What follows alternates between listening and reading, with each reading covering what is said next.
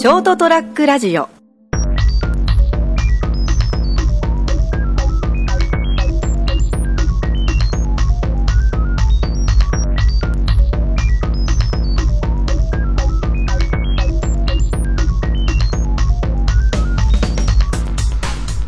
朝ちゃん先生のドーンと言ってみよう。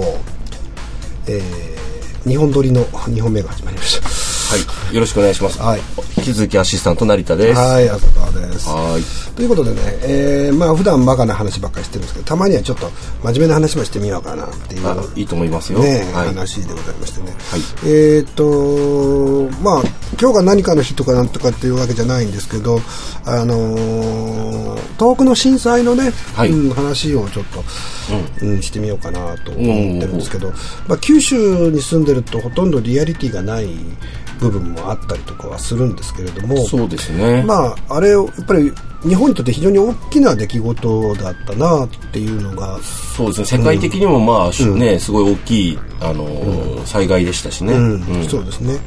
でそこで、まあ、日本人の危機管理能力のずさんさが、まあ、露呈してしまったっていうあそうですねのもありますよね。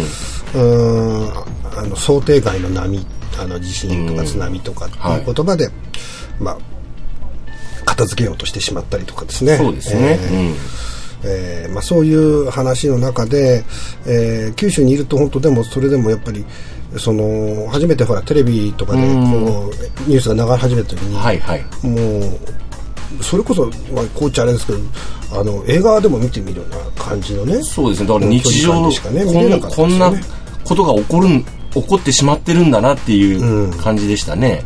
そうなんですよね。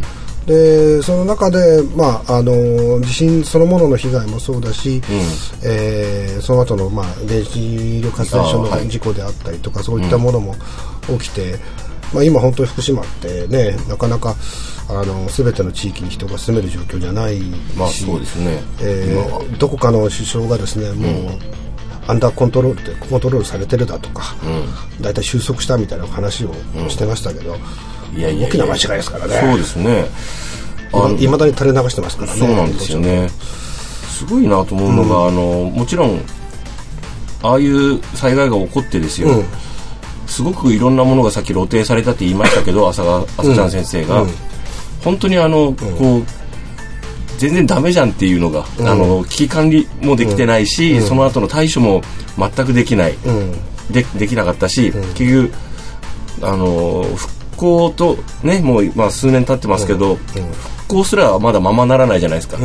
で、あの敵対あのなんですかね届くべきところに届くいろんなものがあの、支援の手が届いてなかったりもちろん、あの届いてる方もいらっしゃるんでしょうけど、ただものすごくいろんな人が困ったわけですよね、ぶっちゃけ、わかりもう私の言葉で言うとわかり、すみませんねあれですけど、か海外からするとね、ん。日本はそういう時はすすごいあのあの全体でね、上手にこういうのやっていけるタイプだと、うん。思われてうん。思われてたわけ、うん。全然ダメダメなんですよね。ところがもうやっぱりそういうキャパシティを完全に超えてしまったことが起きたっていうことなんですよね。そうなんですね。あの、ななんでこんなに困ってる人のところに適切に、あの、例えばお金なり、援助なりが届かないのかなと。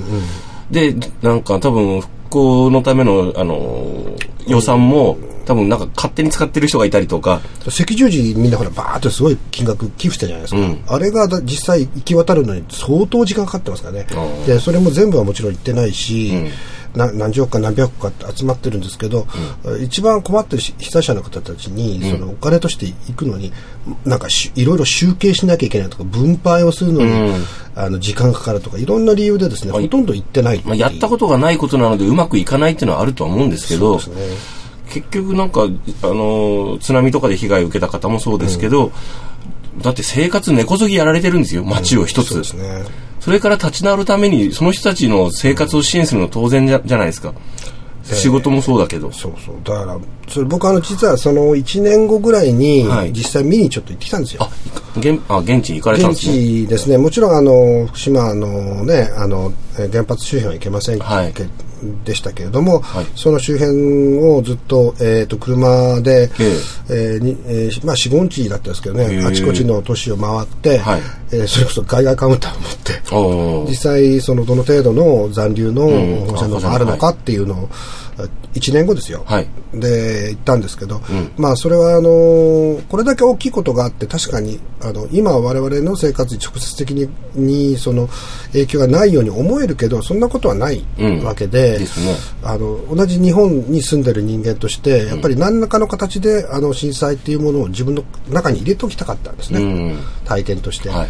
でそそれからまあ何か言うにしても言うべきかなと思ってうん。それであの行ったんですね、はい。で映画用カウンターをもう買って行って各地でずっと計測しながら、それを Google のマップにマッピングしたりとかしながらですね、まあ、公開してないんですけども、はいはいあの測定をしてきたんですね。で、当然その当時にはもうすでにその放射能地図みたいなものがあったりとかして、はいはい。でこうその第一原発から、えー北西に向かってのこう長い帯状にその、特に濃度の高いところがあって、まあ、実は福島市もその中に入っていくんですけど、ん。で本当にそうなのかよって思ったんですよね、うん。その行くまでは。はいはいはいでこんな帯状でこんなにね、うん。高いとこあるんだろうかっていうのよく分かんなかったけど、まあ、実際行って測ったらそうやっぱりその通りなんですよね。うん。あのうーんとどちらかというと例えばいわき市とかですね、はい。あっちの南の方はですねほとんどその残留のそういう放射能って数値が出なかったんですけど、はいはい。えー、と福島市であったりとか、ん。まあ、その周辺地域の方が実は高い濃度が出ていてそれこそ、えー、福井市から、うん。えー何十キロ50キロか60キロ離れているようなところが非常に濃度の高い、えー6マイクロえーマイクロ、えーなんとかシーベルト。シーベルト。はい。なんていうですね、数値があ出たりとかしたんですよね。でそれはあの一番その僕がに20箇所ぐらい計測した中で一番高かったのが実は福島市内だったんですよ。福島市内は実は周りはそうでもないんですけどやっぱりこう、ホットスポットがあるんですよね。で人が住んでないようなちょうど測ったのが、ええ。福島駅の前の、はい。ローソンかなんかの裏にあるはあのもうボロボロのなんか人が住んでないような廃屋みたいなところ、はいはい。あここ誰も掃除とかしてないから高いかもなと思って、うん。あた測ってみたらそういう数字が出たりとかしてですね。なるえー周辺部が0.4とかなのに、そこだけ6マイクロシーブレットっていうお、えー数値が出てですねびっくりしたりしてですね、あこれはやっぱりその全く影響がないってことはありえないなっていうのを体感としてですね、まず放射能の問題に関してははい。感じたっていうのもあって、いろんなまあ現地の方のお話も聞いたりとかしたんですけど、はい。それと同時にやっぱりそのやっぱ津波そのものの被害の大きさ、うんですね。これにはですね呆然としましたね。ずっとその海岸線をずっと登っていったんですけども、仙台近くまでですね、でその間の何十キロっていう間においてその海岸線のその数キロの、こう幅が何もなくなってるわけですよ。根こそぎ行っちゃってるでしょ？そうです。うんそれこそ。ぼで最初海岸線側に行こうと思って山側から降りてきて、ん。たらなんか、あのー団地っていうかその、うん、みたいな跡みたいなのがあってですね、うん。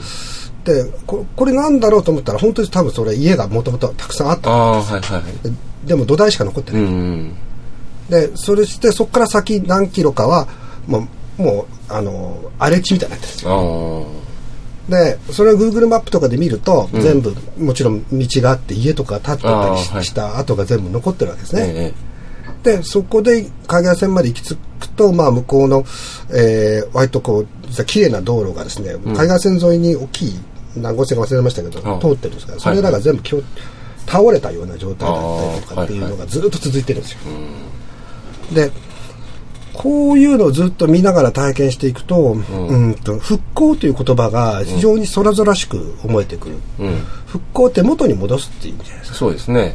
でもあれ元になんか戻らないですよ。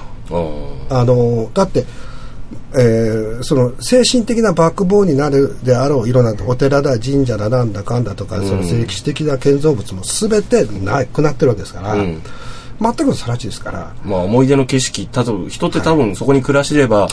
あのー熊本私暮らしてますけど、はい。変わりゆくじゃないですか、はい。建物なくなったり、それでもやっぱりこう起点になるいくつかのね、うん。ものはあるんですよ。そうなんですよね。で文化的背景とかいろいろあって。でもそれすらなくなってしまっている状況においてはポコポコ言ってますね。すみません。えー、これ元に戻すことは絶対できないなっていうのはその時の感想で。そうですね。亡くなられた人たちももうまあ、その言うとあれだけど戻らないものですし、まあ、いわゆる新しいその、えービジョンを持った都市づくりだったり街づくりっていうのをやれるかどうかっていうのが重要になってくるだろうし、そこで、えー、と今までと同じ価値観でその街の感覚をこうお作っていったら街っていうものを、えーコンセプトみたいなものを同じようにこう繁栄みたいなものをベースにして作っていっちゃ、これまずいんじゃないかなと。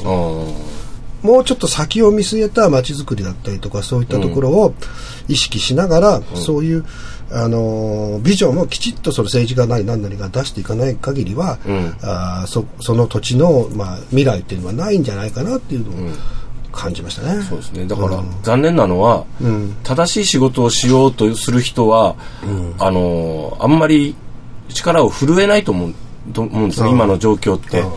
うん経済経済し市場主義みたいな。経済もそうですし政治もそうですけどあのーたくさんの人そこにいるいた人いる人の,、このためになん例えば10年後100年後のために、あのー仕事をしたい政治的な、っていう人は残念ながらあまり活躍する場を与えられないのが 今現状だと思うんですよね。まあ。すごいいろんなビジョンを持ってる人とか、うん。あのーすあのなるべくみ,、ん、みんなのために良きことをと思ってるうん。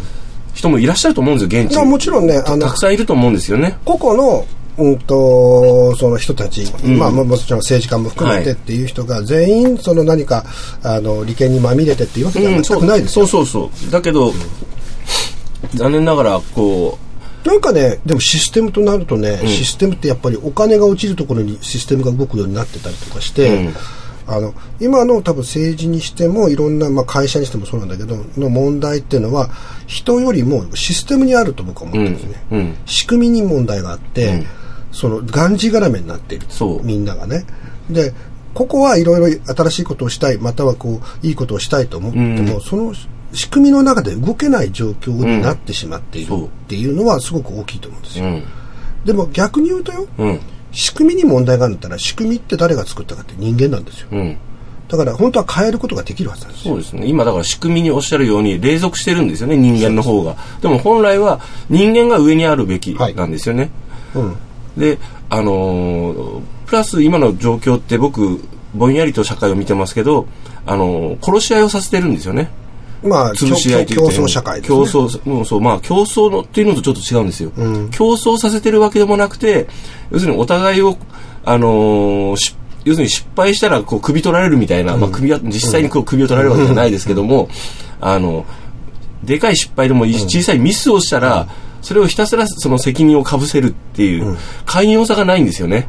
まあどもちろんその、あの、お前ちょっとやっちゃいけないだろ、その仕事っていうことをやるやつがいるから、その安全策ばかり優先してしまって、あの、思い切った面白いビジョンがあったら、それに乗っかってみんなで、よし、一丁やってみようぜっていうのがないんですよね。まあそうですね。だからそこにも結局、あの、そういう、なぜそうなるかって、やっぱり経済、貨幣えー経済みたいなものがあって、これで生活が回ってるから、んここに反するようなことをやるとダメなんだよっていうのがみんなの中でやっぱり染みついてるとは思うんですよ。うん。で、例えばショートトラックラジオなんか一銭にもならないですよ。ならないですね。ね、はい。えー逆に出ていくだけですよ。はい。誰かお金くれ。俺に1000万くれ。そうそう。でも、そあの、こういうことをやっていくことによって、うん。いろんなものを変えていくことができたりする可能性があるし、う。ん、僕無駄なものの中にこそ、あの、無駄なものがない世の中って嫌で嫌でしょ、だこれは試みなんですよね、一種のね。うん。このそう。トラックラジオなんかも。ん。そこの中でいろんな、えー、と意見をこう皆さんにそうそう。伝えるようなこともできるし、えーまあ、マスコミが取り上げないような内容だったりとかも自由に発言ができるんわけだしね。で、こういう活動は絶対やった方がいいと思うのね。で、さっきまあ、福島の話もしましたけれども、えっと、ここでこういうことが言えるっていう、やっぱりメディアを僕ら自身が持たなければいけない時代だと。うん。もう、そのシステム化された、あ非常に大きな、ねうんマスマスコミだったりとかね、いう中では、あの、本当に自由な発言ができなくなりつつある。そう思います。できなくなりつつあるというかできないですね。できないですね。できないと思います、うん。うん。だから今僕がこんな話をしたいのでテレビ出してくださいって言っても誰も OK なんかとしないそうですね。それはもうその、規制がある云々というよりも、結局、あのーそれ放送して数字取れるんですかとかいう話にもなるでし、経済主義なんですよ。うん。まあ、でな何もねその、う福島のそれこそ権威があるわけじゃないわけですよそうそう。うん。一般のえっ、とねその田舎に住んでるねただのボンクラなわけですよ、まあまあまあ。がこういうことを話すっていうことをしたとしても一般的なマスコミでは絶対取り上げてくれない。そうですね。でただでもそれではやっぱりダメなんじゃないかなっていうのをすごく感じるんですね、まあ、今のテレビやラジオとかも含めて聞いたり見たりしてるとうーんどうなんだろうとこのゴールデンタイムを使ってやってる番組っていうのが、いやわかるけど本当これでいいの？でちょっと気概のある発言をしたキャスターとかすぐ飛ばされるじゃないですか。まあ、そうなりますね。古内さんも今度ねやめられますうよね、ん、残念ですね。うんうん。あの自由が一番僕は素晴らしいと思ってるんで、そうですね。その中で、あのいいもの悪いものとか、面白いもの面白くないものたくさんあると思うんですよね。ただ、あのまあ、聞く側は選択すればいい話でしょ？そうなんです。で、おもし面白くないっつっても、あの、文句言うことないと思うんですよ。あそれはそう。まあもちろんその意見をくれる方はありがたいと思うけど、基本的に面白くないなら聞かなきゃいいわけで、ね。あのこれだけたその代わりその選択肢がなくなるのは残念であってショートトラックラジオをやってるのはその選択肢を増やしたいっていう。で、あの、なんか気に気に入ってくれた方がいたらね、あの、楽しんでくれればいいじゃないですかっていう。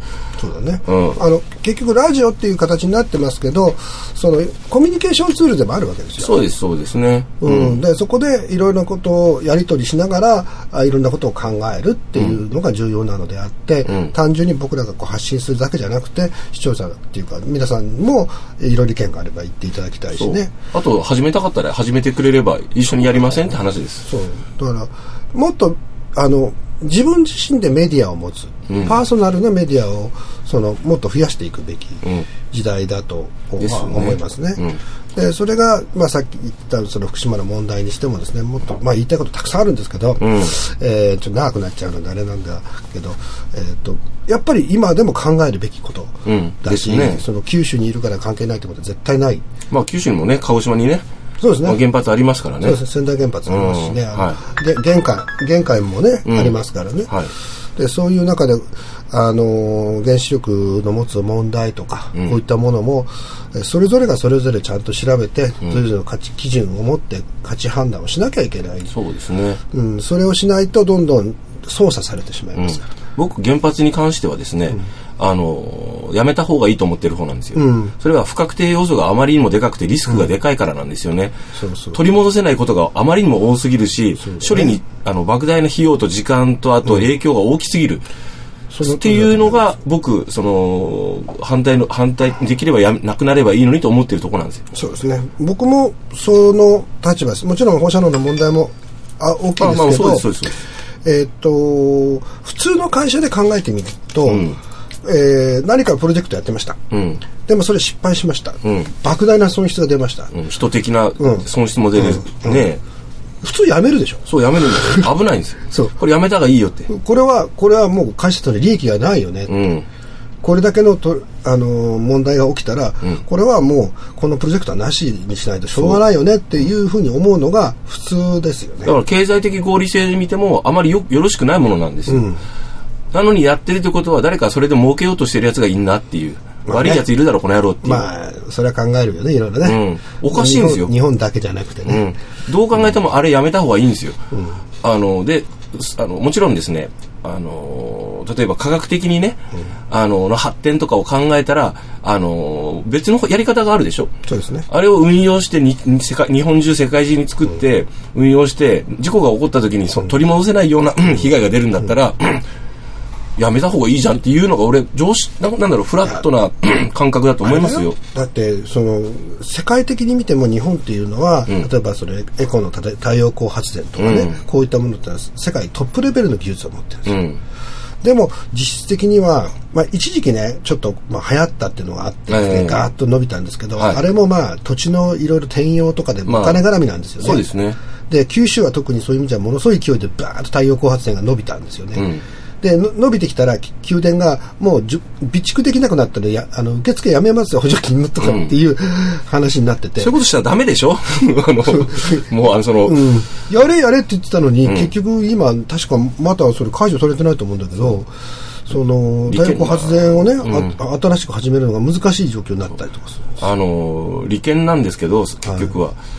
利権じゃなくて、あの、誰か100年後とかを見据えた、あの、地域づくりとか、国づくりとか、行政の単位で作らないとダメでしょ？もう、ねそうだね。そうだね。そういうことでしょ？で僕らは素人ですよ、うん。行政とかねそういったまあそうです。部分かっはい。でも素人である我々が見ても今の方向性っていうのは何か間違ってるんじゃないのっていうふうに感じる人たちはたくさんいるとそう。思いますね、うん。その原因がどこにあるのかっていうのを本当にあのそれぞれがやっぱりちゃんとこう考えなきゃいけないそう、考えてね、声、声を上げやすい状況を作った方がいい。そう。あの、参加して、業何でもいいけど、あの、俺はこういうのは良くないと思う、あまりとかもそうだし、こっちがいいって、むしろそっちがいい、そっちにしようぜっていうのは、あの、それをですね、発言したことに対する、あの、殺し合いをやめようみんな。ね。誰かが自分と異なる意見とかを言ってたとしても、ああ、そうなんだと思ってそこで一旦受け止めりゃいいじゃん。それかスルーすりゃいいじゃん。うん、そこはなぜ殺し合いするかなと思って。言えないっていうのが一番問題そうなんだと思います。だから僕らがこういう発言をするっていうの、えー同じようにあの原発は絶対必要だという人たちもちゃんと発言をするっていうようなことを、あのすることができるっていうのが大前提なんですね。そうですね。うん、それがなくしてですね議論なんか、あのないしその佐賀さんたちみたいな形でねね公開して議論をするっていうのも、んできないわけじゃないですかそれがないと。あの、日常生活では確かに私も、はい例えばその職場でって意味ですよ、例えばね。においては政治的な発言とか、うん。そういういろんなものに関する発言はし,、しづらいですよ、雰囲気が。そうですね。でも本来は職場とかそういったところでこそ本当は話されるべきなんですよね。まあはい、ああってしかるべきものだと思いますし、それぞれが意見を持つっていうことが大事だと思います。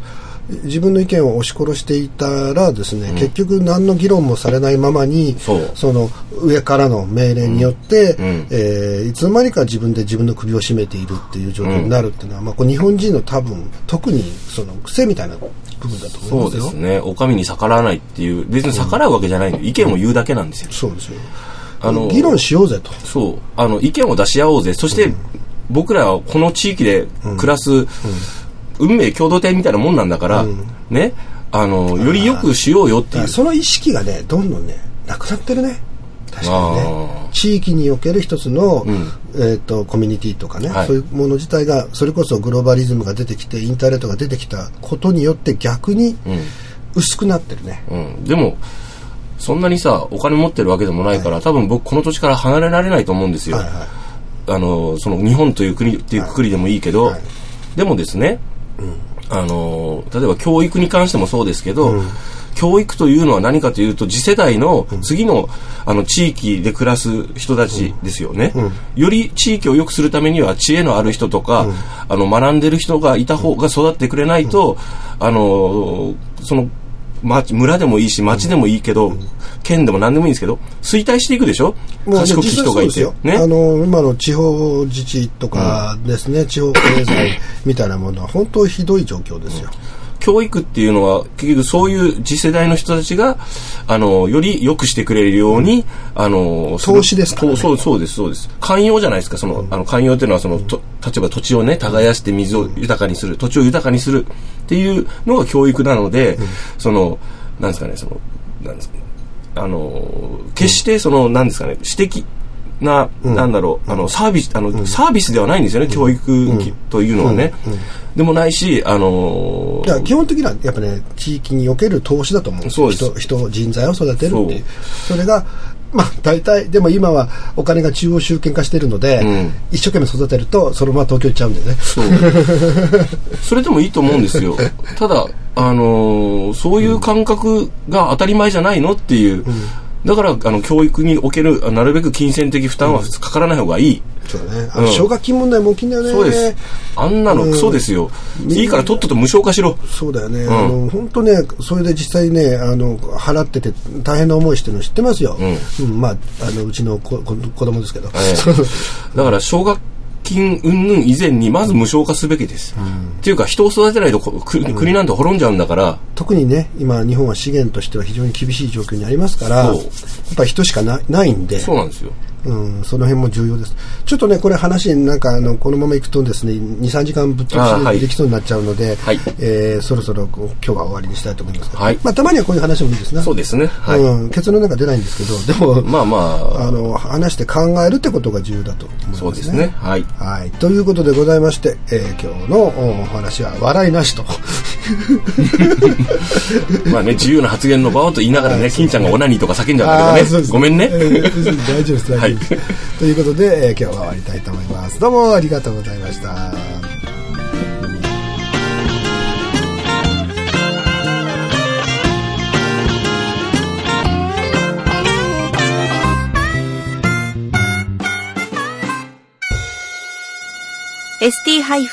ST-radio.com ショートトラックラジオ。